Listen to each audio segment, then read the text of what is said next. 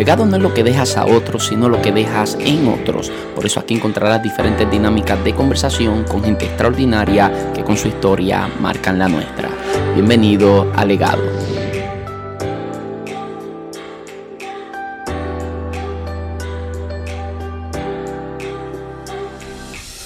Saludos, muchas bendiciones. Mi nombre es José Luis Torres y esto es Legado. Bienvenidos a un nuevo episodio. Hoy les voy a estar compartiendo la conferencia Liderazgo en tiempos de crisis. Esta conferencia la estuve compartiendo en un live que hice en mi canal de YouTube. Les comento que en mi canal de YouTube estoy compartiendo en vivo tarde en la noche. Estoy compartiendo algunas reflexiones que también voy a estar compartiendo acá con ustedes en formato audio solamente para aquellos que pues no tienen tiempo para poder ver los vídeos del canal, pues puedan entonces consumirlo en formato eh, audio solamente, en formato podcast. Pero también estamos trabajándolo en formato vídeo para que aquellos que quieren tener una experiencia más audiovisual, pues pueden pasar por nuestro canal y consumir este contenido eh, eh, en, ese, ¿verdad? Valga la redundancia, en esa experiencia audiovisual.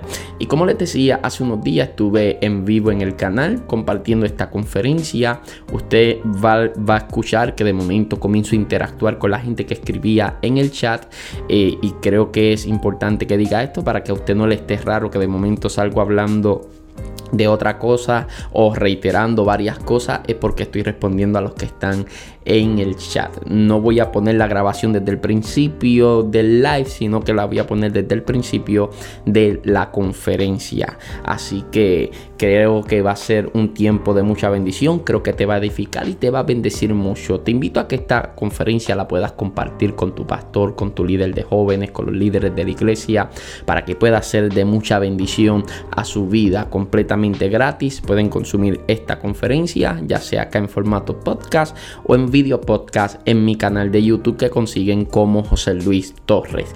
Le informo también que nosotros tenemos nuestra sección de pago que es el legado premium donde compartimos tres conferencias mensuales con los participantes este mes pasado o bueno todavía estamos en el mes de julio este mes estuvimos trabajando lo que es el tema del nuevo pacto y lo estuvimos presentando a través del tabernáculo los tres templos y el nuevo templo fueron las tres conferencias que estuvimos compartiendo y fue un tiempo realmente extraordinario. Si usted desea formar parte del legado premium, usted solamente no escribe o simplemente descarga la aplicación Podbean, ya que legado premium únicamente está disponible para la aplicación Podbean. Usted la puede descargar y cuando busque en el search, busca legado, en el perfil de nosotros le va a decir comprar premium y ahí usted entonces puede acceder para que tenga entonces acceso a todo el contenido premium, las conferencias que estamos brindando a los participantes y ha sido muy enriquecedor escuchar los testimonios de los participantes de cuánto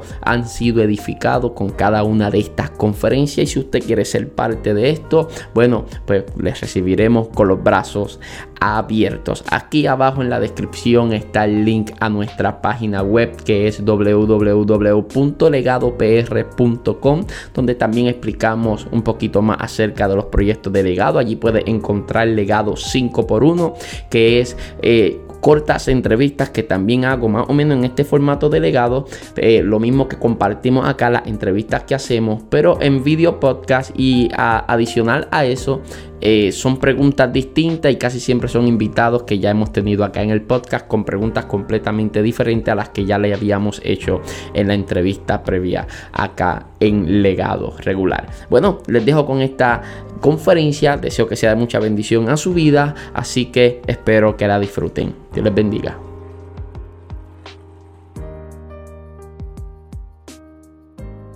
El dramaturgo y poeta alemán Bertolt Brecht dijo en cierta ocasión que las crisis se producen cuando lo viejo no acaba de morir y cuando lo nuevo no acaba de nacer. Las crisis se producen cuando lo viejo no acaba de morir y cuando lo nuevo no acaba de nacer. En todos mis años de lector me he leído quizás poco más de 700 libros Nunca me había encontrado con una percepción tan única acerca de lo que son las crisis. Muchos han escrito acerca de las crisis, muchos hemos hablado y predicado acerca de las crisis. Sin embargo, cuando nos encontramos con Bertolt Brecht, Bertolt Brecht nos presenta una percepción muy única y es que él te presenta las crisis como la consecuencia de la falta de transiciones. Es decir, si no hay cambios, si no avanzamos, si no transicionamos, se generan crisis. Y a mí me parece interesante porque si partimos de la premisa que nos presenta Bertolt Brecht, nos daremos cuenta que las crisis hacen avanzar la historia. Las crisis siempre nos van a empujar hacia lo próximo. Y esto a mí me gusta porque si no nace lo viejo y no nace lo nuevo, entonces quedamos estancados. Eso produce las crisis en nuestra vida, pero sin embargo, la crisis viene para sacarnos de donde estamos y poder llevarnos a lo próximo en la historia. Por eso la historia está plagada de crisis. Lo vemos en la historia bíblica, en la historia moderna y lo vemos en nuestra historia. Quizás algunos de los que están viendo este live ahora mismo se, se encuentran y se sienten en crisis. Y hablo más allá de la crisis colectiva que podamos estar viviendo nosotros en, la, en el aspecto de la pandemia. Hay crisis familiares, crisis, crisis personales, crisis ministeriales, que muchos pudieran estar eh, eh, siendo afectados en este momento. Sin embargo, yo quiero que usted comprenda que cuando nosotros miramos el panorama bíblico, los líderes y las oraciones que más trascendieron en la historia bíblica fueron aquellas que se efectuaron en medio de un tiempo mm, de crisis. ¿Cuáles son las oraciones que más nosotros recordamos un Moisés que ora en medio del faraón y el mar rojo. Vemos a un Daniel que ora en tiempo de persecución, un David que ora en medio de la cueva de Adulam, un Jesús que ora antes de ser crucificado. Las oraciones que más trascendieron en la historia bíblica fueron aquellas que se hicieron en medio de un tiempo mm, de crisis. ¿Por qué? Porque las crisis provocan algo y es que las crisis provocan que algo se muera en nosotros y que algo mm, pueda nacer en nosotros. Siempre una crisis va a hacer que algo se muera en ti y que algo pueda nacer en ti. ¿Qué es lo que se muere en nosotros y qué es lo que nace en nosotros? Eso lo vamos a decidir nosotros. Yo decido qué se muere en mí y qué nace en mí en medio de un tiempo mm, de crisis. Y yo quiero creer que en medio de un tiempo de crisis muere lo natural y pueda nacer lo espiritual en mí, que muera la queja y que pueda nacer la alabanza, que muera la crítica y que pueda nacer el agradecimiento. A ver, cuando usted mira a estos hombres, todos estos hombres fueron hombres que aunque la dificultad estaba presente delante de ellos, ellos no vieron la dificultad como imposibilidad para que Dios hiciese algo en medio de la dificultad oraron al Dios del cielo y algo sucedió. Se abrió el vientre del cielo y nació un milagro aquí en la tierra.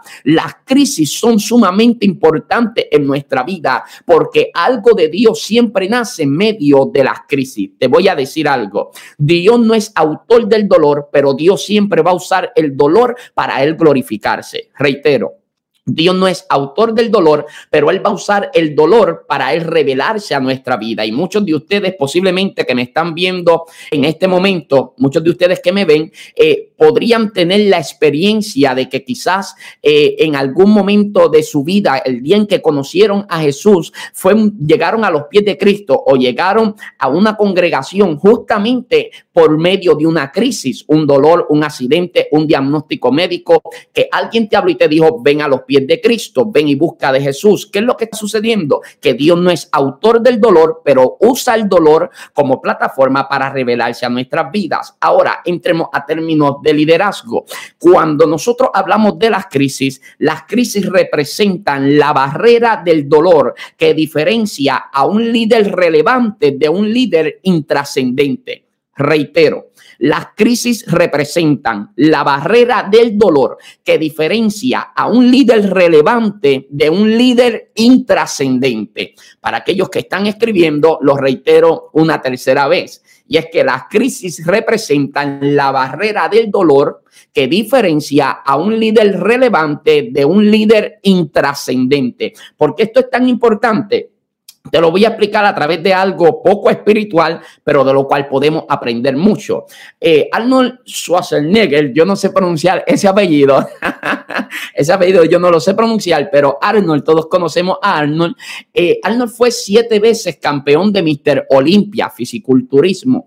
Y este hombre como fisiculturista era muy dedicado y de hecho era muy competitivo. La gente más exitosa en el deporte siempre son gente con un espíritu muy competitivo y ese era Arnold, por, por esa razón era el mejor eh, en su área, ¿no? En, en su tema, él era el mejor, en esa esquina él era el mejor, porque era muy competitivo. Y eh, a él le hicieron un documental que no sé si se puede encontrar en Netflix, que se llama eh, Pumping Iron, creo que es, o Iron Pumping, no estoy muy seguro, pero es algo así que se llama el documental. Y en una entrevista le están haciendo, le preguntan a qué se debe el éxito que él está teniendo o al éxito que él tenía. El documental se justamente cuando él iba para la séptima vez para la competencia a ver si ganaba su séptimo título. En la, en la entrevista, él habla y él dice, lo que me diferencia de los demás es que yo sé atravesar la barrera del dolor. Y eso a mí me fascinó. Él dice, ¿cuál es la barrera del dolor? Bueno, la barrera del dolor es la siguiente. Me hacen saber si se, si se está viendo bien. Por favor, escríbenme, escríbanme acá los que están conectados si se ve bien y si se escucha bien, porque de momento me salió un, mensaje diciendo que la conexión estaba un poco inestable. Alguien que me escriba rápido, por favor, eh, si se está viendo y se está escuchando bien, eh, para si no corregir si hubiese algún tipo mm, de problema. A ver, alguien que me escriba por ahí. Ajá. Ajá, alguien me escribe que se ve bien, otro me escribió que se ve un poco frisado. Vamos a ver si mejora. Cualquier cosita me lo notifican acá en los comentarios. Ok, Arnold dice que la razón de su éxito es que él supo traspasar la barrera del dolor. Y él decía, si yo estoy haciendo ejercicio y el ejercicio yo lo tenía que hacer, tenía que levantar el si yo tenía que levantar el peso con 10 repeticiones, cuando usted está en la número 8, número 9, se hace demasiado difícil y ahí se convierte en algo más que físico, algo mental. Aparte de que está agotado físicamente, eh, la mente comienza comienza a, jugar un papel muy importante en medio de todo eso. Y él dice que él siempre atravesaba o pasaba la barrera del dolor porque si tenía que levantarlo 10 veces, él lo hacía 11, 12 y hasta 13 veces. Y él decía, así yo atravesaba la barrera del dolor. Eso que yo sentía en mi mente, que ya no podía más, yo lo atravesaba y ese dolor intenso, ese momento de dificultad que yo sentía en mi cuerpo, lo que hacía era que provocaba en mí un crecimiento que no podían tener los demás. Los que no atravesaban la barrera del dolor se quedaban igual, pero yo crecía muscularmente porque supe atravesar la barrera del dolor. Y yo le voy a decir algo, las crisis en el liderazgo representan la barrera del dolor. Los que atraviesan la barrera del dolor son los que se van a diferenciar entre un líder relevante o un líder intrascendente. Entonces, yo quiero ser relevante en mi asignación. Usted es líder y usted quiere ser relevante en aquello que Dios le confió en sus manos. Y quizás Dios te confió 20, a otro le confió 300, a otro le confió 1000. Pero independientemente de cuánta gente Dios te haya confiado, nuestra misión, nuestro objetivo es poder ser relevante, es poder ser efectivo en la asignación que Dios nos confió a nosotros. Y la barrera del dolor son las crisis y atravesar las crisis de una manera correcta, resistir al día malo y manejarme en el día malo de la manera correcta es lo que va a diferenciar al líder relevante de un líder intrascendente. Y esto a mí me fascina. Gracias a los que me escriben que se oye mucho mejor y que se ve mucho mejor. Excelente. Ahora, me fascina porque, eh, reitero una vez más, las crisis van a representar esa barrera del dolor que va a diferenciar al líder relevante del líder intrascendente. Ahora, las crisis son en esencia la alteración de nuestra realidad. Reitero, las crisis son en esencia la alteración de nuestra realidad y a veces esa alteración de nuestra realidad podría ser progresiva o a veces podría ser espontánea. Oiga bien, todo depende de la causa de la crisis. A veces esa crisis ese cambio que surge en nuestra vida podría ser muy progresivamente o podría ser muy espontáneamente. Y es muy difícil porque eh, cuando enfrentamos crisis que son espontáneas, te toman definitivamente, te toman de sorpresa, es sumamente difícil, pero comprendamos que casi siempre o la enorme mayoría de las crisis se van generando en nuestra vida de una manera progresiva. Usted siente que es espontáneo el momento en el que hay esa explosión, el momento en el que todo sale a la luz, pero esa crisis se venía generando poquito a poquito. Vamos a poner un ejemplo. Yo podría estar enfrentando una crisis económica y que de repente uno pierda la casa, pierda el carro y, pierda muchas, muchos bienes materiales por causa de la crisis económica. Pero había, habría que estudiar eh, eh, el historial y el contexto en el que se está dando esa crisis, porque posiblemente mi historial sea que soy un mal manejador del dinero y quizás aunque tengo un buen sueldo, nunca como en la casa, siempre se come afuera. Quizás aunque tenemos un buen sueldo, malgastamos el dinero porque no tenemos prioridades y teniendo dinero para poder pagar la casa y el carro, utilizamos eso para irnos de vacaciones. Cuando no hay dinero para vacacionar, el dinero que tenemos es para cubrir los gastos que tenemos en el hogar.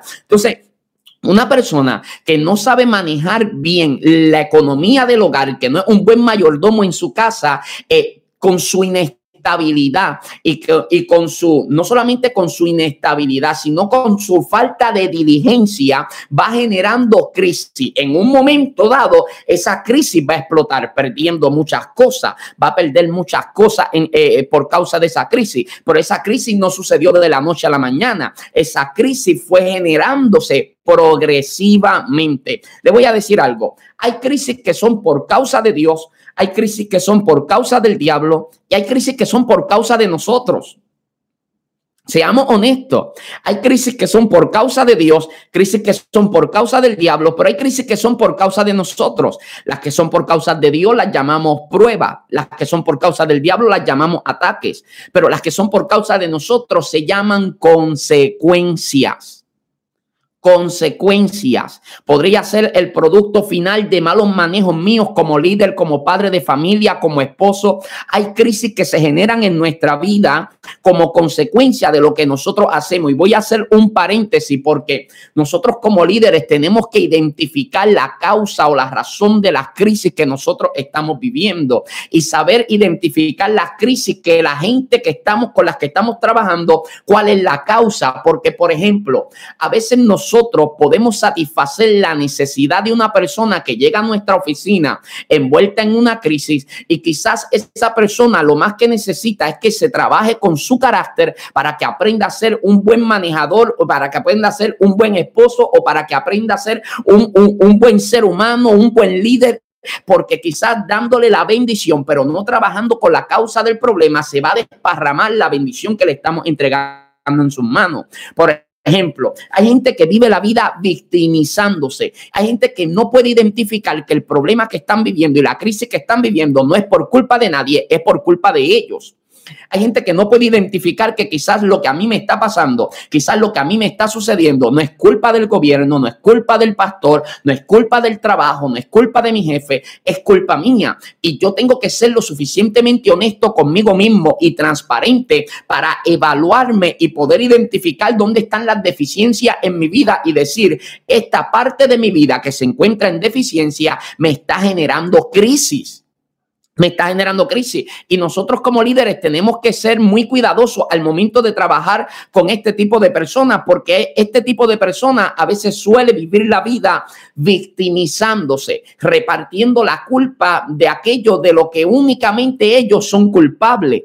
Y hay que tener mucho cuidado con eso, porque hay personas que usan la victimización con, a manera de poder ganar atención. Hay gente que se victimiza porque victimizándose ganan atención, ganan llamadas, ganan, ganan, ganan hasta dinero, amado. ganan hasta dinero. Y usted que me está viendo, todo acá, en algún momento hemos conocido una persona que ha adoptado la victimización como un estilo de vida. Y con eso hay que tener mucho cuidado. No podemos estar adoptando la victimización como un estilo de vida. Eso es demasiado peligroso. Hay gente que está en depresión que no quiere salir de la depresión. Ellos, ellos están usando la depresión como un modo para llamar la atención y no es el caso de todo, por favor, no, no, no quiero que ahora en el chat me empiece a escribir, no, pero no todo el mundo es así, por supuesto. Cada caso es diferente, pero estoy hablando muy objetivamente de la gente que le gusta estar victimizándose, que no se dan cuenta que quizás las crisis que está viviendo se han generado por causa de ciertas deficiencias que hay en su vida, en su carácter, en su hombre interior, malos manejos que ha tenido. Entonces, es importante que nosotros aprendamos a identificar cuál es la causa de la crisis. ¿Por qué? Porque si esta crisis es por causa de Dios, es porque Dios nos quiere enseñar algo. Si esta crisis es por causa del enemigo, es un ataque, veremos a Dios tapándole la boca a los leones. Ahora, si esta crisis es por causa de mí, la misericordia de Dios va a intervenir, pero tiene que haber un acto de arrepentimiento de mi parte y tiene que haber frutos de arrepentimiento. ¿Cuáles son los frutos de arrepentimiento? Los cambios. El fruto de arrepentimiento son los cambios en la vida del hombre. Yo no puedo decir estoy arrepentido y, que la gente siga observando en mí la misma manera de proceder. El, el arrepentimiento genuino germina frutos y los frutos son los cambios. Tiene que haber cambios como evidencia de una transformación. Entonces hay que identificar las causas, las causas de la crisis. Ahora, como las crisis son una alteración. Aquí vamos entrando a lo que me fascina. Eh, antes de proseguir, quiero saludar a, Lucas Burgos desde, ajá, no, no sé pronunciar eso, pero desde la Florida. Lucas, Dios te bendiga. A Jorge Iván, saludos desde Arroyo, Puerto Rico. Dios te bendiga, Jorge. Gracias por estar acá. Oiga bien, amado, como las crisis son una alteración de nuestra realidad, estas nos impulsan a reinventarnos como la crisis es una alteración de nuestra realidad, estas nos van a impulsar a reinventarnos y quienes no se reinventan en tiempos de crisis pierden relevancia. Una vez más, una vez más. Las crisis son la alteración de nuestra realidad, por ende nos impulsan a reinventarnos. Y los líderes que no se reinventan en tiempos de crisis pierden relevancia. Esto es bien importante. Podemos perder relevancia como líderes si no aprendemos a reinventarnos.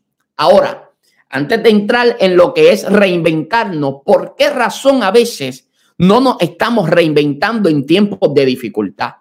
Hay, yo puedo identificar al menos dos obstáculos para que la iglesia se reinvente. Hay dos obstáculos muy marcados y quizás esto tenga que ver más con Puerto Rico, eh, con la iglesia en Puerto Rico, que pues eh, como vivo acá puedo hacer un análisis exhaustivo de ella y comparten diferentes denominaciones, diferentes culturas evangélicas, puedo conocer un poquito del ambiente, pues, pues en eso me estoy basando. Y es que sucede lo siguiente, yo encuentro dos obstáculos para que la iglesia se reinvente. Número uno, el miedo a los cambios.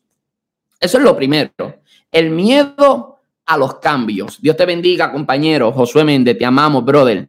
El miedo a los cambios es uno de los grandes enemigos para que la iglesia se reinvente y pueda seguir siendo eficiente en su labor. ¿Ah?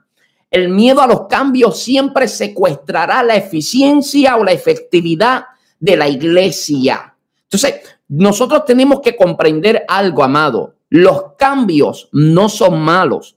Los cambios no son del diablo, no todos los cambios son del diablo. El problema de cuando nosotros hablamos de cambio es lo siguiente, es que hay gente que me está viendo ahora mismo, que posiblemente o que me está viendo ahora o que verá esto eventualmente, que cuando hablamos de cambio, ellos dicen, no, yo no voy a cambiar, ni lo que a mí me enseñaron, ni lo que yo aprendí, ni el fundamento, ni la sana doctrina, yo no lo voy a cambiar y, y se pone con esta actitud un poquito altanera y poco receptiva, ¿no? A lo que es el consejo, pero comprendamos lo siguiente cuando hablamos de cambiar, no estamos hablando necesariamente de alterar nuestro fundamento. Es importante comprender esto. Las estrategias y la manera de nosotros manejarnos como líderes puede cambiar. Lo que no puede cambiar es el fundamento. El fundamento es inalterable. El fundamento es inalterable. Eso no lo podemos tocar.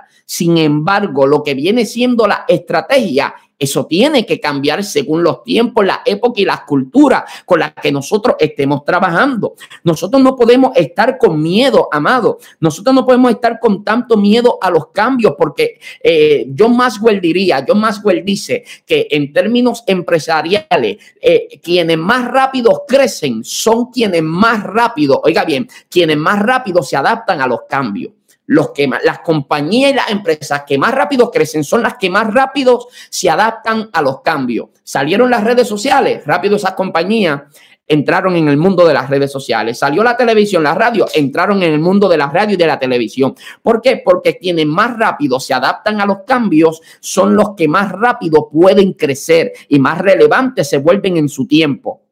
Le voy a decir esto, porque hay gente que está preocupada con lo que acá estoy diciendo. Le voy a decir lo siguiente. Hay gente que le tiene miedo al cambio. Yo quiero explicarle que existen dos tipos de cambios. Está el cambio físico y está el cambio químico. Un ejemplo de un cambio físico es el siguiente. Un ejemplo del cambio físico es el siguiente. Yo puedo tomar una piedra, una roca, romperla contra el suelo y la piedra o la roca va a cambiar de forma. Pero aunque cambia de forma, no pierde su esencia. Sigue siendo una roca. ¿Se da cuenta? Usted rompe la piedra, la piedra cambia de forma, pero sigue siendo una piedra. Ahora está el cambio químico. El cambio químico es donde si usted toma un pedazo de madera, lo prende en fuego y se consume, ya no es madera, ahora es ceniza de carbón, perdió su esencia. La iglesia puede vivir cambios físicos, es decir, cambios donde aunque cambie nuestra forma, no puede perder la iglesia su esencia. ¿A qué me estoy haciendo? ¿A qué estoy haciendo referencia? Bueno, amado, la iglesia cambia físicamente en cuestión de que la iglesia se adapta según al contexto del tiempo en el que está viviendo. Y sé que hay alguien pensando que Pablo dijo que no os conforméis a este siglo. No es de eso que estamos hablando. Nosotros podemos adaptarnos usando los recursos y elementos que son funcionales con las generaciones presentes en la época que nosotros estamos viviendo sin necesidad de perder nuestra esencia como iglesia y como pueblo de Dios. Es importante que nosotros comprendamos eso. Nosotros podemos utilizar los medios, las redes sociales, nosotros podemos utilizar todo esto sin necesidad de perder nuestra esencia. Es importante, los cambios físicos son permitidos. Ahora, un cambio que haga que nosotros perdamos nuestra esencia y dejemos de ser iglesia, ese cambio no está permitido. Un cambio que altere nuestra realidad y fundamento bíblico, lo que hemos creído, lo que son nuestros principios establecidos en Cristo, eso no es aceptable el fundamento es inalterable, pero la estrategia y la manera de manejarnos con el pueblo va a cambiar. La manera de evangelizar va a cambiar según la época, según la cultura, según el tiempo en el que nosotros estemos mm, viviendo. Por ende, el miedo al cambio lo que hace es que secuestra la efectividad de la iglesia. Y la iglesia, usted va a ver muchas, muchas, muchos ministerios que son líderes con un gran potencial, pero que usted se pregunta, ¿por qué un líder con tanto potencial no crece? ¿Por qué un líder con tanto potencial no se desarrolla? ¿Por qué un líder con tanto potencial no se multiplica? Posiblemente hay cosas en las que tiene que actualizarse, pero el miedo al cambio no le permite poder dar ese paso. Y es sumamente importante que yo comprenda que yo puedo cambiar ciertas cosas siempre y cuando el fundamento siga siendo el mismo. El fundamento, por favor, no me lo toques. El fundamento es Cristo. Y vamos a hablar de Cristo hasta que Cristo venga. El fundamento es Cristo y eso tú no me lo toques. Cámbiame la manera de predicar, cámbiame la manera de cantar, cámbiame el ritmo la cultura, con los dominicanos cantamos merengue, con los mexicanos cantamos ranchera, con el puertorriqueño canta como tú quieras, puedes cantar salsa con el cubano, cámbiame la manera de cambiar, pero no me cambies el mensaje. El fundamento es inalterable, el fundamento nadie se lo debe tocar. Nadie debe tocar el fundamento. El fundamento es Cristo. Cuando la iglesia altera el fundamento, no importa la estrategia que esté implementando, no vamos a crecer y no vamos a ser funda, no, no, no vamos a ser efectivos en la asignación. La Biblia habla de Felipe y la Biblia dice en el capítulo 8 del libro de los Hechos que cuando Felipe llegó, la Biblia dice que cuando Felipe llegó a Samaria, empezó a predicar a Cristo. Amado, ¿qué era lo que predicaba Felipe? A Cristo. Felipe no predicaba los siete pasos de crecimiento. Felipe no te predicaba el tipo de célula que tienes que hacer. Felipe, no estoy criticando nada de eso. Lo que estoy diciendo es que Felipe, a través de él, Dios desarrolló y desencadenó un avivamiento extraordinario en Samaria que era caracterizado por varias cosas. Número uno, se salvaban las almas. Número dos, había sanidad. Número tres, había liberación. Y número cuatro, había paz en toda la ciudad. Todo eso como producto de que Felipe predicaba a Cristo. Entonces, hay cosas que podemos cambiar, pero el fundamento es inalterable. Cristo tiene que seguir siendo el centro de la iglesia y Cristo tiene que seguir siendo el centro de nuestro liderazgo. Ahora, la segunda, el segundo obstáculo que yo encuentro para que la iglesia se reinvente es el orgullo. Aquí vamos un poquito fuerte. Amado, me puede dejar su opinión acá abajo, eh, eh, acá en el chat. Puede poner su opinión, su comentario, eh, que vamos a, a, darle lectura a su comentario si hay algo que usted desea aportar. Es interesante porque el segundo obstáculo que yo puedo identificar es el miedo, es el orgullo, debo decir. El orgullo. ¿Por qué? Porque a veces nosotros abrazamos ciegamente una visión y por visión me refiero a una manera de trabajar. Esta va a ser la visión. Esto es lo que vamos a alcanzar y vamos a trabajarlo de esta manera. Abrazamos eso ciegamente, abrazamos una estrategia ciegamente que quizás no es efectiva. Oiga bien lo que le voy a decir. A veces abrazamos ciertamente una, una estrategia que no nos hace efectivo en nuestra asignación ministerial y aunque por dentro estamos convencidos de que estamos siendo inefectivos por la estrategia que estamos implementando, por orgullo no la cambiamos. Porque, porque quizás aquello por lo que tengo que cambiar es algo que ya yo critiqué en mi pasado. Que eh, yo no voy a cambiar la manera en la que yo lo hago, aunque esto me mantiene inefectivo, porque un día yo dije que esta es la manera correcta. Entonces, es por eso que las estrategias, las estrategias nunca se pueden vender como absolutas. Usted nunca puede presentar una estrategia como absoluta, amado. ¿Por qué? Porque lo que funciona en Puerto Rico no funciona necesariamente en Chile. Lo que funciona en Chile no necesariamente funciona en Estados Unidos. ¿Por qué, amado? Porque en Estados Unidos es multicultural, porque en Chile la cultura es distinta, porque en Puerto Rico la cultura es distinta y todo eso tiene que ver. Te voy a poner un ejemplo. Cuando un líder que tiene una mega iglesia escribe un libro, y escribe el libro de cuáles son las estrategias implementadas a lo que se debe el crecimiento de la congregación. Cuando un líder escribe un libro y dice, esta mega iglesia se debe a causa de que cumplimos con estos principios. Esto es lo que nosotros hemos hecho. Así es como nosotros lo logramos. De repente usted lee el libro, eh, el libro quizás eh, eh, es, de, una iglesia de centro de Sudamérica y usted lo lee en Estados Unidos y, y usted lo está leyendo en Estados Unidos y usted dice, pues bueno, lo mismo que él implementó en su liderazgo, yo lo voy a implementar en el mío para tener el mismo resultado que él tuvo. Y quizá usted puede implementar paso por paso, lo mismo que él implementó allá en Centro o Suramérica y no tener el mismo resultado que él había tenido en Centro Suramérica. ¿Por qué? Porque hay factores que juegan un papel importante como lo es la cultura. La cultura es sumamente importante. En Estados Unidos usted está trabajando con la iglesia hispana, amado. Son, son multiculturales son multiculturales. Entonces, no es la misma manera, no va a funcionar de la misma manera. A él le funcionó de una forma porque el contexto en el que él estaba era un contexto completamente distinto al tuyo. Y, entonces, en tu contexto, quizás eso requiere que implemente otro tipo de cosas. Y hay líderes que saben que lo que están haciendo no está siendo efectivo.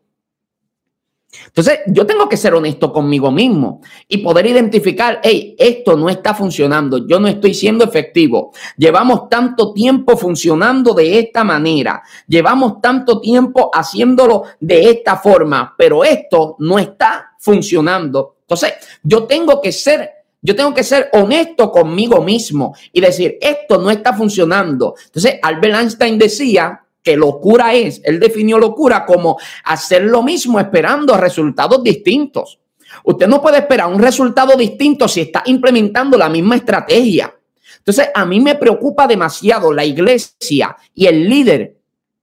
La iglesia y el líder que viene y dice, bueno, este año que vamos a trabajar, el 2020, vamos, vamos, hacen una reunión de líderes. Y en la reunión de líderes comienzan a hablar de qué, de, de, de, qué es lo que van a hacer en el año. Y a veces las reuniones se van diciendo, bueno, lo que vamos a hacer es tantas campañas, vamos a hacer un campamento, vamos a hacer tantos ayunos, vamos a hacer tantas vigilias y no se hace más nada. Entonces, lo que, lo que hace es sacar fechas cuando una reunión de líderes se basa en sacar fechas solamente, la iglesia no puede crecer.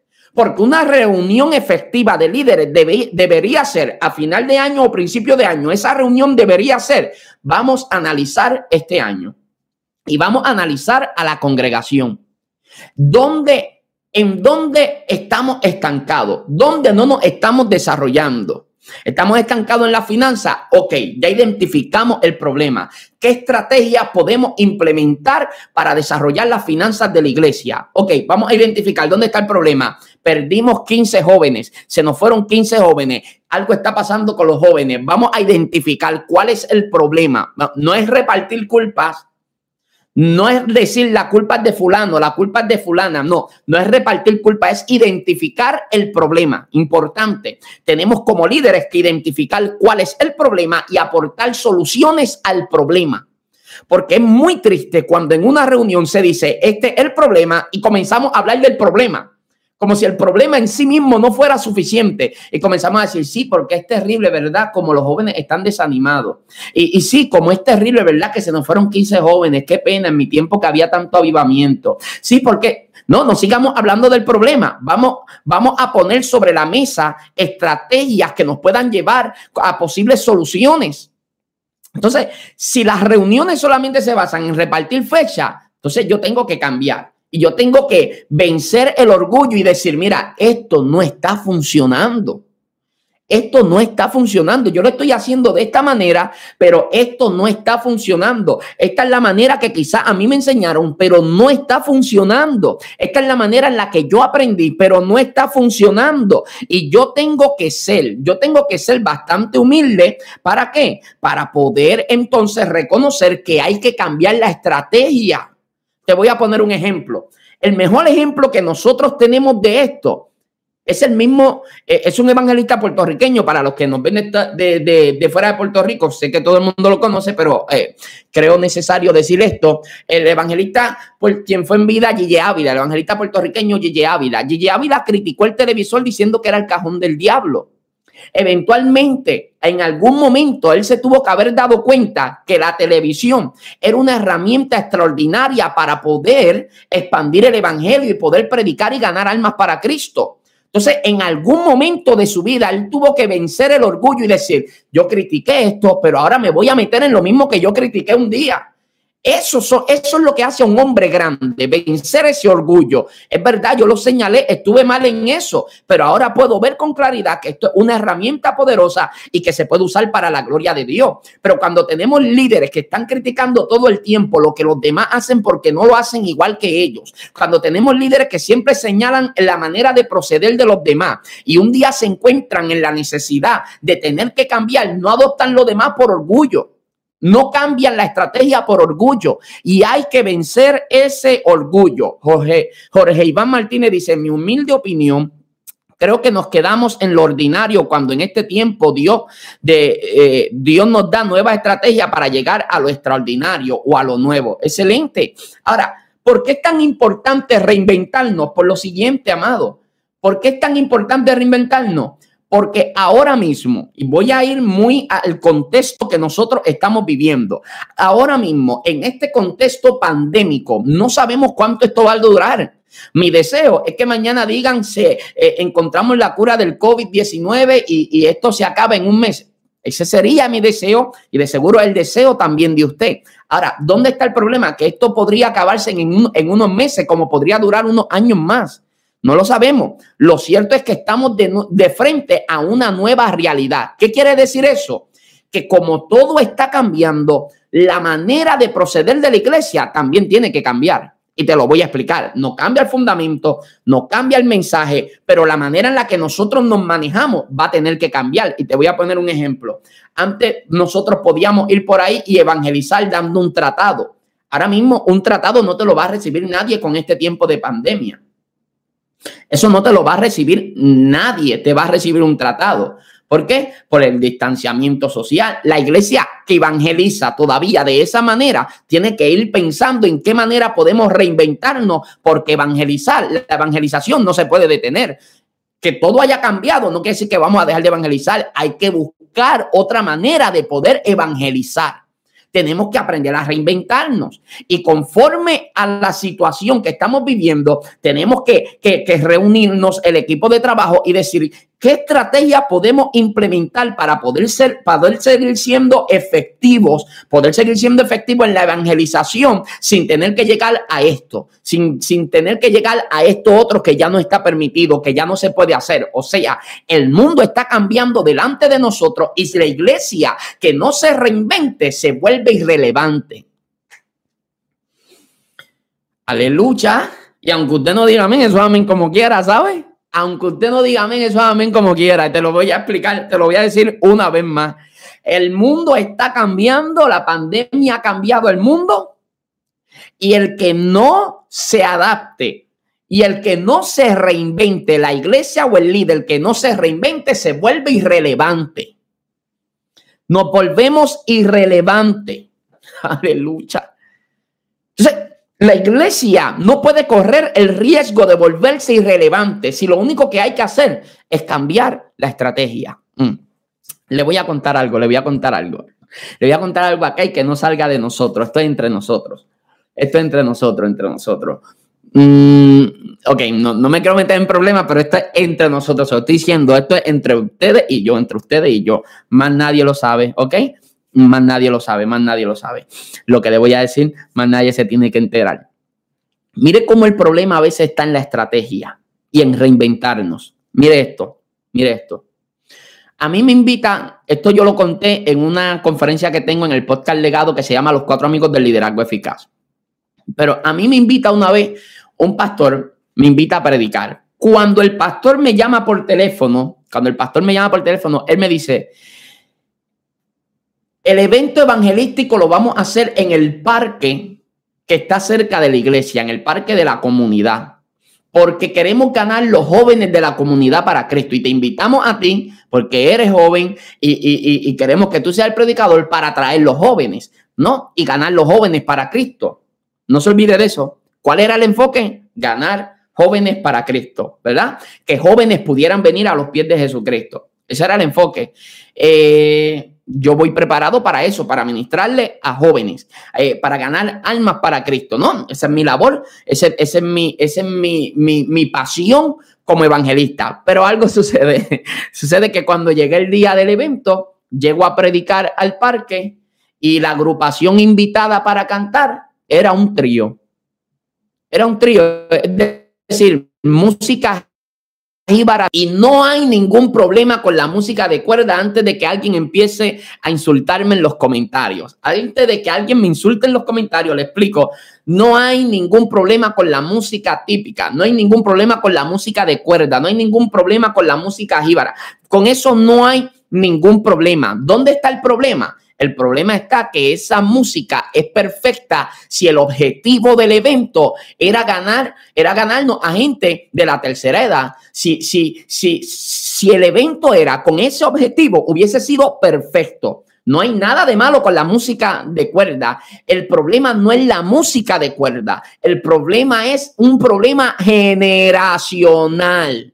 Voy a repetir eso. El problema no es un problema de, estilo de música. El problema es un problema generacional, como dice Abimael. Eh, el único problema es que son jóvenes. Entonces, los jóvenes de la comunidad no se van a acercar a un evento donde lo que hay es ese tipo, ese tipo de música. Y vuelvo y reitero, no hay problema con la música, es un problema generacional, es un problema generacional. Si el enfoque, si el enfoque del evento era atraer a los jóvenes, ya fallamos en eso. Entonces, si los jóvenes no llegaron al evento, no nos podemos quejar porque implementamos la estrategia equivocada. No, es que es la música que le gusta al pastor. Eso está chévere, que al pastor le guste esa música. No, es que es la música, es la música que le gusta a, es la música que le gusta a los hermanos de la iglesia. No, eso está chévere, pero si la iglesia lo que quiere es ganar jóvenes, tenemos que implementar las estrategias correctas. Jonathan Vázquez, Dios te bendiga desde Homestead. Eh, Nicolás eh, Gómez, creo que es, desde Florida, Dios te bendiga. Roberto Rivera dice, estoy casi seguro que en la mayoría de los concilios se reúnen a establecer su agenda anual para fijar fechas de lo que hicieron el año anterior y ahí está el estancamiento. Definitivamente, Dios te bendiga, gracias por tu opinión definitivamente. Ahí es donde está el problema, que no hacemos reuniones para identificar dónde es que están las deficiencias, dónde es que están los problemas, identificar el problema y proveer soluciones, poner sobre la mesa soluciones. Oiga lo que estoy diciendo, lo dije ahorita y lo vuelvo a reiterar, no es repartir culpa, no es buscar culpables, es identificar el problema y proveer soluciones al problema. Cuando un líder lo único que hace es repartir culpa, mm, puede que puede que algo le esté quedando grande, ¿saben? Y lo digo con el mayor respeto posible. Esto lo digo con el mayor respeto posible, pero el líder no reparte culpas de los problemas. El líder no busca culpables, el líder busca soluciones a los problemas. Cuando el problema está de frente, el líder no dice esto es por culpa de fulano, esto es por culpa de sutano. El líder no busca quién es el culpable. El líder busca soluciones al problema. Entonces, tenemos que identificar el problema, la estrategia. Pues mire, si tenemos que cambiar la estrategia, vamos a cambiar la estrategia. Vamos a cambiar nuestra estrategia. Tenemos que reinventarnos como iglesia. Entonces, las crisis nos van a obligar a reinventarnos. Usted que me está viendo aquí, quiero creer que los que están aquí conectados son líderes. Eso es lo que quiero creer. O o, gente que, le gusta el tema del liderazgo y, recuerde que todos somos líderes porque todos, eh, liderazgo se resume como influencia, eso es líder, eso es el líder, ¿no? Líder es influencia y todos tenemos la responsabilidad, ya sea como líder de padre de familia o como líder en un sistema eclesiástico. Ahora, las crisis nos van a llevar a, a, los cambios, nos van a impulsar a reinventarnos, las crisis, ¿no? Las crisis, por ejemplo, Mire cómo las crisis empuja a la gente a reinventarse. Yo he ido a iglesia a predicar que me, por ejemplo, ahora mismo yo tengo el bosquejo aquí en el iPad. No se ve nada por las luces que tengo acá, pero el bosquejo yo lo tengo aquí en mi iPad. Pero hay iglesias donde yo voy a predicar aquí en Puerto Rico y fuera de Puerto Rico que son eh, compañeros ministros, pastores que son muy conservadores que dicen en mi iglesia no se permite un iPad en el altar en el altar no se permiten, no se permiten artefactos electrónicos. En la iglesia no se permite transmitir en vivo. En la iglesia no, no creemos en nada de eso. Bueno, cuando llega la pandemia, ¿qué tuvieron que hacer todos esos líderes? Recurrir o al Facebook Live o al Zoom, eh, de alguna, alguna herramienta, eh, eh, alguna herramienta novedosa o, o debo la palabra correcta es tecnológica algún medio de esto para poder seguir funcionando y tratar de mantener viva lo que es la vida congregacional y seguir funcionando como ministro. Pero ahí es donde está el problema, amado, que si yo no tengo la capacidad y la humildad para decir, la estrategia no está funcionando, el líder tiene que ser, amado, no podemos llevar 40 años intentando lo mismo sin tener resultado y seguir intentando lo mismo. O sea, no podemos seguir aplicando la misma estrategia si la estrategia no está funcionando no está funcionando.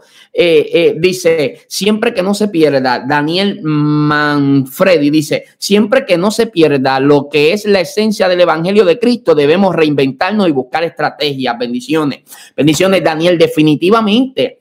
Definitivamente, mientras el fundamento no sea alterado, es nuestro deber, amado, reinventarnos para que este Evangelio pueda seguir creciendo. Ahora, no deberían ser las crisis las que nos empujen a, reinventarnos.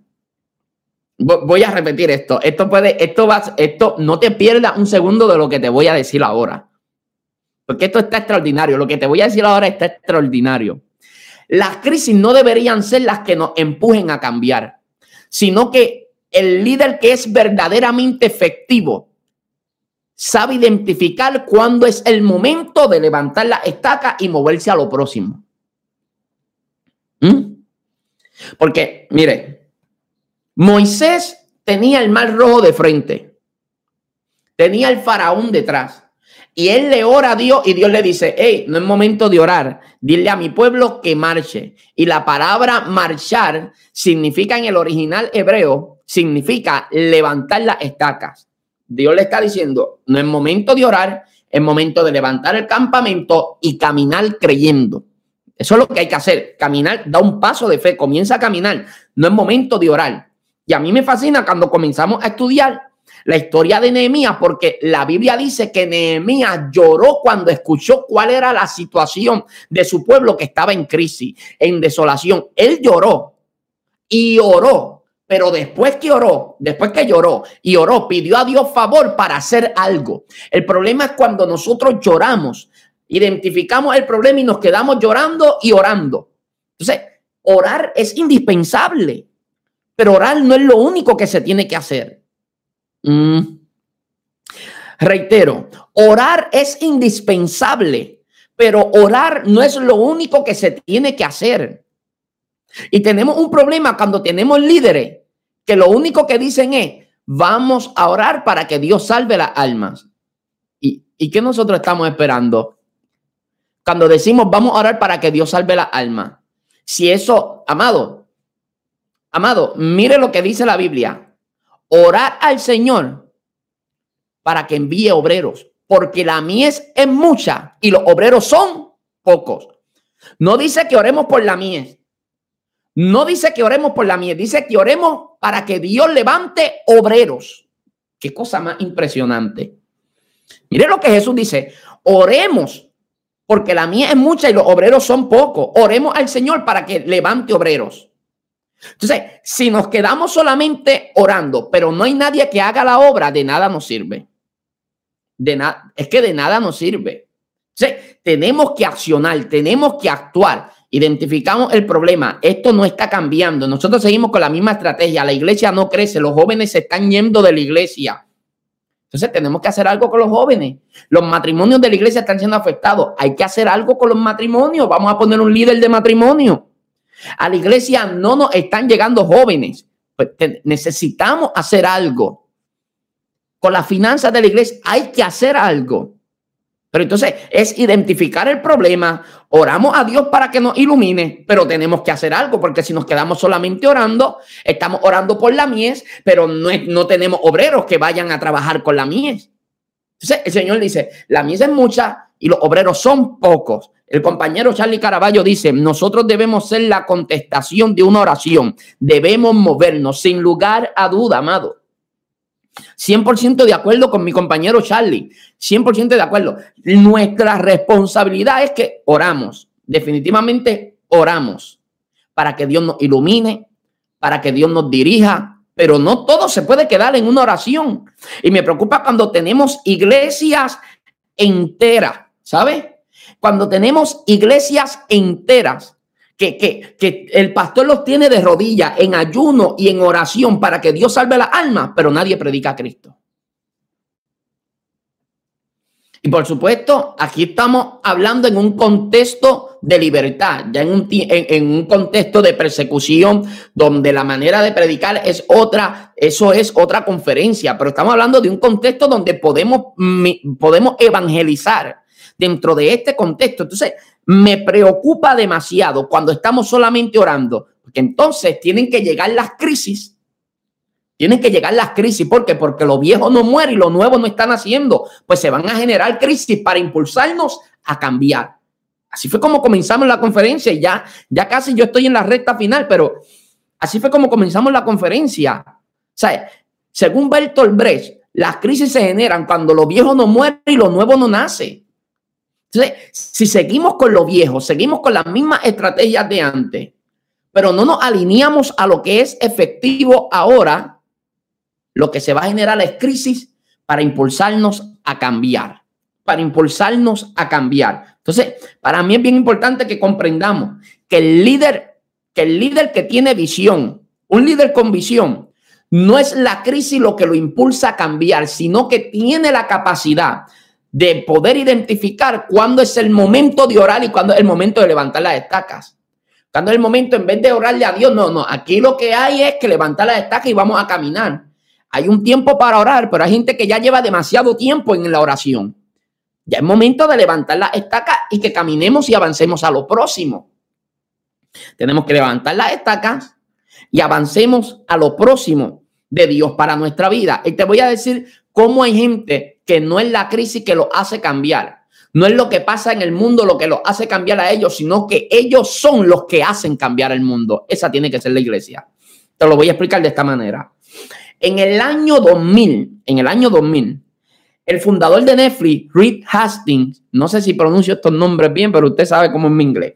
El fundador de Netflix, Reed Hastings, eh, buscó a John Antíoco, que era el CEO de Blockbuster. Usted recuerda Blockbuster donde íbamos a alquilar películas y todo eso. Pues el fundador de Netflix, eh, eh, Hastings, él fue allá y le propuso un modelo de negocio, un nuevo modelo de negocio para trabajar con las películas que se rentaban. Y el CEO de Blockbuster se le rió en la cara y le dijo, lo que tú me estás ofreciendo aquí, esto no funciona. Eso no funciona ni va a funcionar nunca. Y se empezó a reír. Reed Hastings le estaba vendiendo esa, esa, esa idea de negocio por 50 millones de dólares. Amado, 50 millones de dólares era nada para Blockbuster. Cuando estoy hablando de que Blockbuster para el año 2000 tenía más de 11 mil establecimientos en el mundo entero. Más de 11 mil establecimientos en el mundo entero tenía Blockbuster. 50 millones para Blockbuster era absolutamente nada. El CEO de Blockbuster se le rió en la cara a Reed Hastings y, se fue de allí Reed Hastings. De hecho, eh, eh, eh, Hastings hasta le suplicó que le compraran la idea y hasta le bajó 10 millones. Le dijo, hasta te la doy por 40 millones. Y el CEO de Blockbuster le hizo entender que el problema no era el dinero. El problema es que ese modelo de negocio no les interesaba a ellos. Ellos estaban cómodos, ellos estaban bien, eran un imperio económico. ¿Para qué vamos a cambiar? Ellos no necesitaban cambiar. Pero algo sucedió, que luego salió Netflix y cuando Netflix se levanta y se convierte eh, en, lo que es, en lo que es hoy en día, en este imperio que representa Netflix hoy en día, te das cuenta que la historia le dio la razón a Reed Hastings. Te das cuenta que la historia le dio la razón. Quiero que vea lo siguiente. ¿Cuál fue el error del CEO de Blockbuster? Que él se quedó cómodo porque lo que estaba haciendo era productivo en aquel entonces. Pero Reed Hastings se estaba dando cuenta que el mundo estaba cambiando y como el mundo estaba cambiando, él quería ofrecer el producto que estaba ofreciendo Blockbuster, porque al fin y al cabo son las mismas películas para todo el mundo. Él iba a ofrecer el mismo producto de una manera completamente diferente. Hoy en día, Blockbuster está valorado en más de 42 mil 500 millones de dólares. 42.500 millones de dólares. La historia le dio la razón. ¿Sabes qué pasó con, con Blockbuster? Que hoy en día Blockbuster Solamente queda uno en el mundo, está en Estados Unidos. Solamente queda uno. ¿Y sabe por qué está abierto? Porque es como un museo. Lo tienen como museo, la gente va allí este, y ven las cosas de Blockbuster. Solamente uno. Y Netflix, ¿qué ha hecho Netflix? se ha establecido como un referente y muchos están copiando el modelo de negocio de ellos. Lo está haciendo Warner Brothers, lo, hizo Disney con Disney Plus. Están copiando el modelo de negocio de Netflix. Pero claro, es fácil cambiar y es fácil copiar ese negocio, ese modelo de negocio ahora que todo el mundo ve que funciona. Pero el de Netflix lo hizo cuando todavía no se sabía si eso funcionaba o no funcionaba. Él lo que estaba haciendo era mirando al futuro y tratando de trabajar conforme a lo que será el mañana. Eso a mí me fascina. ¿Por qué? Porque alguien que tiene visión de verdad no cambia empujado por la crisis, sino que se adelanta y hace cambios aún antes de la crisis. Da un paso adelante. Entonces, ¿qué es estar un paso adelante? Yo conozco un pastor, yo conozco un pastor, el pastor Alvin, eh, eh, él está en Washington, creo que es. El pastor Alvin, cuando vio que empezó a aparecer los rumores del COVID-19, que estaba solamente en China, cuando solamente esto era un problema de China, él empezó a instruir a la iglesia y le dieron hasta un taller a la iglesia de cómo conectarse todo el mundo al Zoom y cómo poder trabajar con el Zoom y todo eso, por si acaso eventualmente tenemos que dar cultos de esta manera un paso adelante. De esto es que se trata. Los líderes efectivos van un paso adelante. Los líderes efectivos comienzan a ver cuál es el panorama, estudian el contexto en el que se encuentran y conforme a ese contexto, ellos comienzan a implementar estrategias que los llevan a eh, al objetivo claro de lo que quieren lograr, por supuesto. Entonces, Yendo a la base bíblica para cerrar, que llevo una hora y cinco minutos, le, prometo que ya voy a cerrar, ya voy a cerrar, pero solamente si, usted, si ustedes se quedan conmigo cinco minutos más, en cinco minutos cierro, ¿sabe? Si ustedes se quedan conmigo cinco minutos, en cinco minutos yo acabo esta conferencia. Pero, pero déjeme decirle algo. Ah, Luis Espada dice, nos quedamos en la tradición Ajá, dice Luis Espada. No, perdóneme. Roberto Rivera dice, Dios siga bendiciendo tu vida. Acabo de escuchar algo que me falta, que me faltaba hacer en algo que Dios me habló. Excelente, Roberto. Esa es nuestra motivación, que alguien pueda ser bendecido. Luis Espada nos dice, nos quedamos en la tradición y no se evoluciona, pero sabemos eh, pero sabemos que el mensaje de Cristo es el mismo, definitivamente. Charlie Caraballo nos comenta, nos hemos enfocado más en la crisis y rumores que en la misión que tenemos. Nuestra misión no se puede mm, detener a pesar mm, de, claro, y yo hablo después de la situación. Y yo, claro, hablo ya después de la situación, por supuesto, Charlie. Eh, ahora, ¿a, qué quiero llegar? Gracias a todos los que comentan, gracias a todos los que escriben por ahí, amado. Me bendice poder leer su opinión, poder leer su, su comentario. Si usted tiene alguna opinión, algún comentario, déjelo por ahí en el chat y vamos a estar dándole lectura. Ahora, cuando vamos a la base bíblica, nos encontramos con un Jeremías. Tres cosas te quiero decir de Jeremías que tienes que escribir. Tres cosas.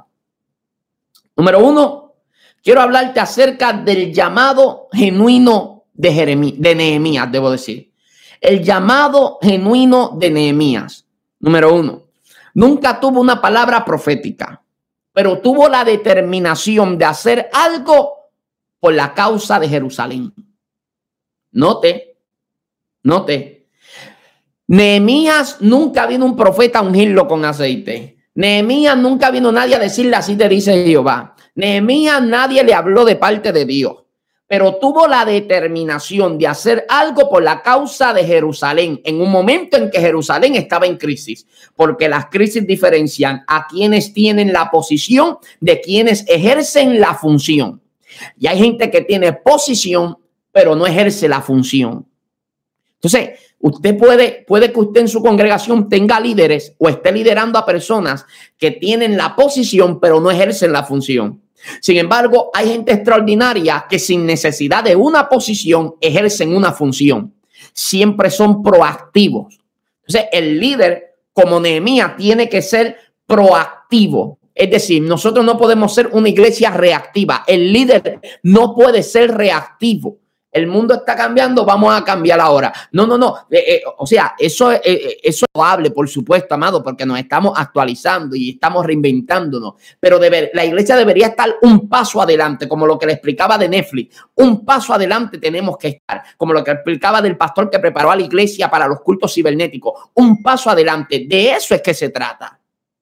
De eso es que se trata. Ahora, yo quiero que usted vea que él tuvo un llamado genuino y a mí me fascina esto. ¿Por qué? Yo sé que es un llamado genuino porque él se levanta, él se esfuerza y él se sacrifica por algo que no lo beneficia a él. Nehemías estaba cómodo y Nehemías estaba bien porque él era el copero del rey de un imperio. Él era el copero del rey de un imperio y el copero del rey en aquella época era una persona que gozaba de mucho lujo y de mucha riqueza. Por ende, Nehemías estaba muy bien. La situación de Jerusalén no lo afectaba directamente a él. Era su gente, pero directamente a él no lo afectaba. Su familia más inmediata estaba bien. Por ende, la, la, situación no lo afectaba a él, pero sin embargo, los líderes genuinos son líderes que se destacan porque lo que hacen nunca lo hacen esperando un beneficio propio, porque su enfoque no está en lo que yo puedo ganar como líder, sino en lo que yo puedo ofrecer como líder. Mm, en esa parte usted tenía que decir amén, amado, pero aunque usted no diga amén, eso es amén como quiere, yo te lo voy a repetir. Él como líder no estaba enfocado en qué beneficio podía obtener como líder, qué, él, qué podía obtener del pueblo, sino que él como líder podía ofrecer a su pueblo. Ese es el verdadero llamado. No lo que yo puedo ganar, no lo que yo puedo sacar, sino lo que yo puedo ofrecer. ¿Qué es lo que yo puedo dar? ¿Qué es lo que yo puedo brindar? ¿Qué es lo que yo puedo ofrecer como líder? Qué es lo que yo puedo dar, qué es lo que yo puedo brindar, qué es lo que yo puedo ofrecer. De esto es que se trata, amado. De esto es que se trata. De qué es lo que yo puedo ofrecer. Número uno, llamado genuino de Nehemías. Usted lo leyó conmigo. Número dos, son tres y, cerramos la conferencia.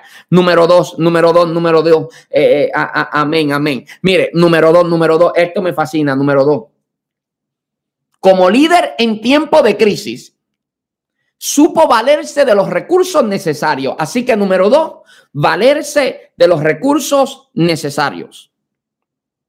Número dos, valerse de los recursos necesarios. En lo que usted lo escribe, yo bebo agua. Valerse de los recursos necesarios. Una vez más, reitero. Número dos, valerse de los recursos necesarios. ¿A qué hago referencia con valerse de los recursos necesarios? Bueno, le voy a explicar qué fue lo que pasó con Nehemías.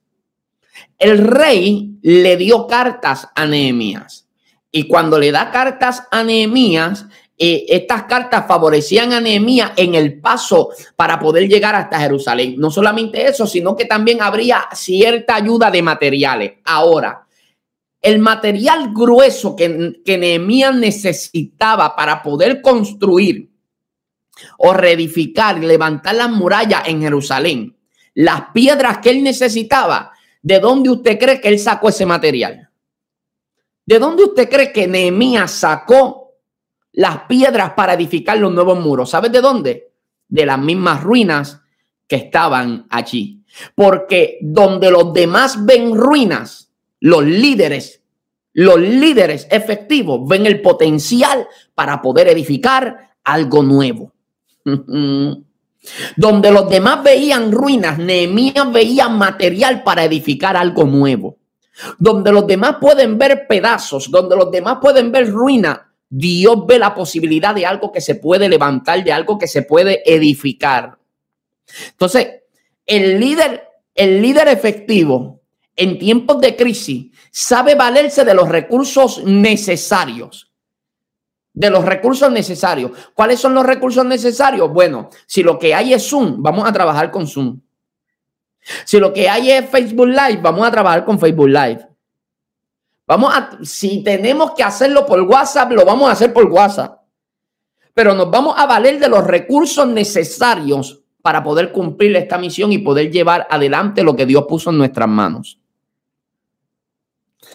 Él se valió de los recursos necesarios. Y número tres, y con esto termino, él entendía las dimensiones de lo que hacía. Y esto lo quiero explicar porque puede ser confuso y con esto cierro. Entender las dimensiones de lo que hacía. Recuerde que simultáneamente, simultáneamente a la obra que Nehemías está haciendo en la muralla, había un hombre llamado Esdras que estaba trabajando con el pueblo ya en el área más moral y espiritual. Mientras Nehemías estaba trabajando en lo físico, Esdras estaba trabajando en lo moral y en lo espiritual. Ahora, esto es importante porque Nehemías está levantando los muros y Esdras está estableciendo la ley. El, pacto, ¿no? Y leyéndole la ley para que volvamos a ser fieles al pacto de Dios, regresar a la fiesta judía y a todo, a todo lo que ya Dios había establecido, ¿verdad? En la ley. Ahora, esto es fascinante, amado. Porque usted se va a encontrar entonces que mientras un Nehemías está levantando los muros, un Esdra está levantando los muros morales y espirituales de la nación. Lo que quiere decir que lo que Nehemías hace es el reflejo, es el reflejo visible de lo que espiritualmente estaba edificando Esdras. Se complementa el uno con el otro, ¿no? Se complementa el uno con el otro. Es fascinante. Eso, eso es fascinante, amado. Son como, Kobe Bryant y, Shaquille O'Neal, Scottie Pippen y Michael Jordan, ¿no? Usted sabe a lo que me refiero, ¿no? Eh, eh, eh, era un dúo especial. Ahora, cada cual entendía qué era lo que estaban haciendo. Ambos estaban trabajando, entre ambos se trabajaba lo estructural, lo moral y lo espiritual, ¿sabe? Lo reitero, lo estructural, lo moral y lo espiritual. Y la Biblia dice que mientras ellos estaban trabajando, Esdras viene y le dice al pueblo, ahora, porque Esdras y Nehemías tienen algo en común y es quitar el oprobio del pueblo. Quiero que vea esto, amado. Nehemías dice, vamos a levantar estos muros para que el pueblo ya no esté en oprobio. ¿Qué oprobio? Vergüenza. ¿Por qué vergüenza? Porque mientras estos muros estén caídos, cada día que nosotros veamos estos muros, estos muros nos recuerdan nuestra derrota. Y la derrota fue por causa de nuestro pecado. Por ende, cada vez que veo estos muros me recuerdan mi pecado y las consecuencias de mi pecado. Eso es lo que me recuerdan estas murallas caídas. Entonces, Nehemías está trabajando con eso, ¿no? Está trabajando con eso. Vamos a quitar el oprobio, vamos a quitar la vergüenza que esto pueda estar generando en el pueblo. Vamos a trabajar con el corazón de la gente. Vamos a trabajar con, la, con, con, cómo ellos están. No solamente lo vamos a dejar en lo estructural, hay que ir a lo moral y a lo espiritual. Porque si la gente no está bien, Jerusalén no está bien. Si la gente no está bien, la iglesia no está bien. Entonces trabajó por familias y puso a la familia a laborar y a trabajar. Porque Así como Israel se componía de familia, todo pueblo se compone de familia, la iglesia también se compone de familias. Si fuésemos a, a, dar un resumen de lo que acabo de decirle, de esta conferencia de una hora y 17 minutos, tendría que agregar solamente una cosa. Y es que la Biblia dice que cuando Nehemías llegó a Jerusalén, nadie sabía por qué él estaba allí. Nadie lo sabía. ¿Por qué Nehemías estaba allí? ¿Sabe? Ahora, lo que me parece interesante es lo siguiente. Estoy conectando la computadora para que no se me apague. Lo que me parece interesante es que Nehemías está tres días en Jerusalén. Nadie sabe por qué Nehemías está allí. Y la Biblia dice que por la noche él salía y cabalgaba por en medio de las ruinas. ¿Sabes qué era lo que Nehemías estaba haciendo? Él estaba viendo cuál era la situación. Él estaba contemplando el panorama, porque de acuerdo al panorama vamos a implementar nuestro plan de trabajo. ¿Cuál es el llamado que tengo que hacer en esta, en esta noche a los líderes que puedan estar conectados ahora mismo en vivo o los que verán esto eventualmente? Tenemos que hacer un análisis de lo que estamos bien, de lo que estamos viviendo y lo que tenemos de frente. Así como Nehemías caminaba por en medio de la ruina, tenemos que empezar a observar. Mirar qué es lo que está caído, qué es lo que hay que levantar, qué es lo que hay que edificar. Hay que mirar bien el panorama. porque lo peor que hay es tratar de arreglar algo que no necesita ser arreglado y dejar arruinado algo que sí necesita ser arreglado. Una visión clara. Pero para tener una visión clara tenemos que analizar el panorama, tenemos que, ver cuál es el panorama, analizarlo, ¿no? Comenzar a ver cuál es el panorama y conforme al panorama, conforme a lo que tenemos delante, establecer un plan estratégico para trabajar. Dios nos ayude a que en nuestra asignación podamos ser efectivos como líderes y que lo que Dios nos confió en nuestras manos, amado, pueda crecer, pueda multiplicarse, que podamos ser líderes efectivos en nuestra asignación. Quiero orar por ti que te encuentras ahí conectado en este momento y voy a orar por ti también que verá esto eventualmente para que Dios nos ayude. Padre, Gracias por este pueblo que estuvo conectado acá conmigo. Gracias por cada uno de los que verá esto eventualmente. Te pido por cada líder, por cada pastor, por cada líder de equipo, cada líder de ministerio. Que seas tú iluminando su mente y dándole claridad en el pensamiento para poder ver, Padre Eterno, objetivamente en dónde es que hay que trabajar y la manera en la que tenemos que trabajar. Que como equipo, equipo de trabajo, Padre Eterno, podamos ser lo suficientemente honesto y transparente como para identificar lo que ya no funciona y comenzar a implementar estrategias que nos hagan efectivos en la asignación. Tu gracia y favor sea sobre tu pueblo, sobre tu iglesia, Padre eterno. Ayúdanos a ser líderes que muestren con el ejemplo cómo se debe hacer, Padre eterno, y que podamos proseguir hasta alcanzar lo prometido por Cristo Jesús. Amén y amén. Eh, bueno, eh, Gracias a todos los que se conectaron. Si me ve mirando para acá, estoy leyendo los nombres de los que han escrito por acá en el chat. Qué bendición poder tenerle acá. Eh, perdóneme, hice algo ahí que no tenía que hacer. Ok. Eh, Dios bendiga a todos los que han estado ahí conectados, eh, todos los que nos han hablado ahí en, eh, en, el, en, el, chat, los que nos han comentado. Gracias a ustedes, no, por ahí nos dicen, gracias por tu tiempo, por esta tremenda enseñanza. Dios continúe bendiciendo tu. Amén. Amén. Dios les bendiga a ustedes también. Gracias por estar ahí conectados. Eh, eh, me van a ver de vez en cuando por las noches conectándome tarde en la noche, 10 de la noche, 11 de la noche, conectándome por acá por YouTube. Todo lo que voy a hacer lo voy a hacer por YouTube. Amado, yo tengo muchos seguidores en Facebook donde yo puedo hacer esto y puedo alcanzar mucha más gente.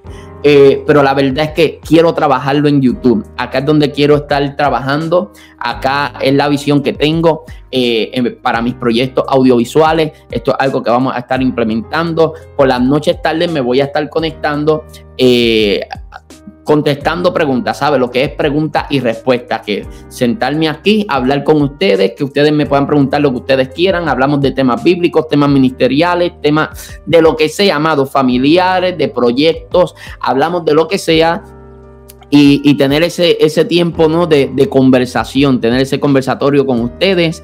Eventualmente estaremos invitando a otros compañeros que estén aquí. Charlie ya es parte de esto. Este, Eventualmente voy a tener a Charlie aquí en vivo conmigo, ¿sabes, Charlie? Yo, yo creo que tú te atreves, ¿verdad?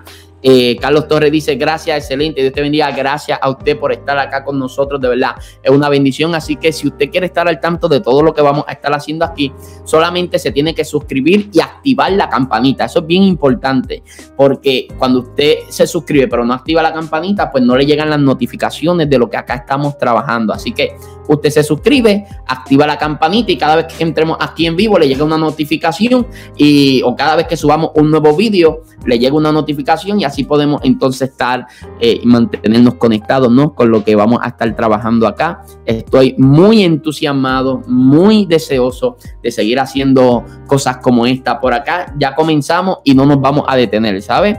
Pero me va a ver conectado acá por las noches tarde, pero por las noches tarde con el grupo que se reúna es solamente para preguntas y respuestas. Es conversar, no es con bosquejos, no es no, no, es conversar con ustedes y pasarla bien por acá. Así que muchas gracias. Si desea seguir escuchando más de podcast y conferencias y entrevistas poderosas, les sugiero que se suscriba al podcast Legado o que entre a la página web de www.legadopr.com y ahí puede tener acceso a, a entrevistas, a podcast, a un sinnúmero de cosas, material y contenido de mucha edificación para su vida. Así que será hasta una próxima oportunidad. Dios te bendiga.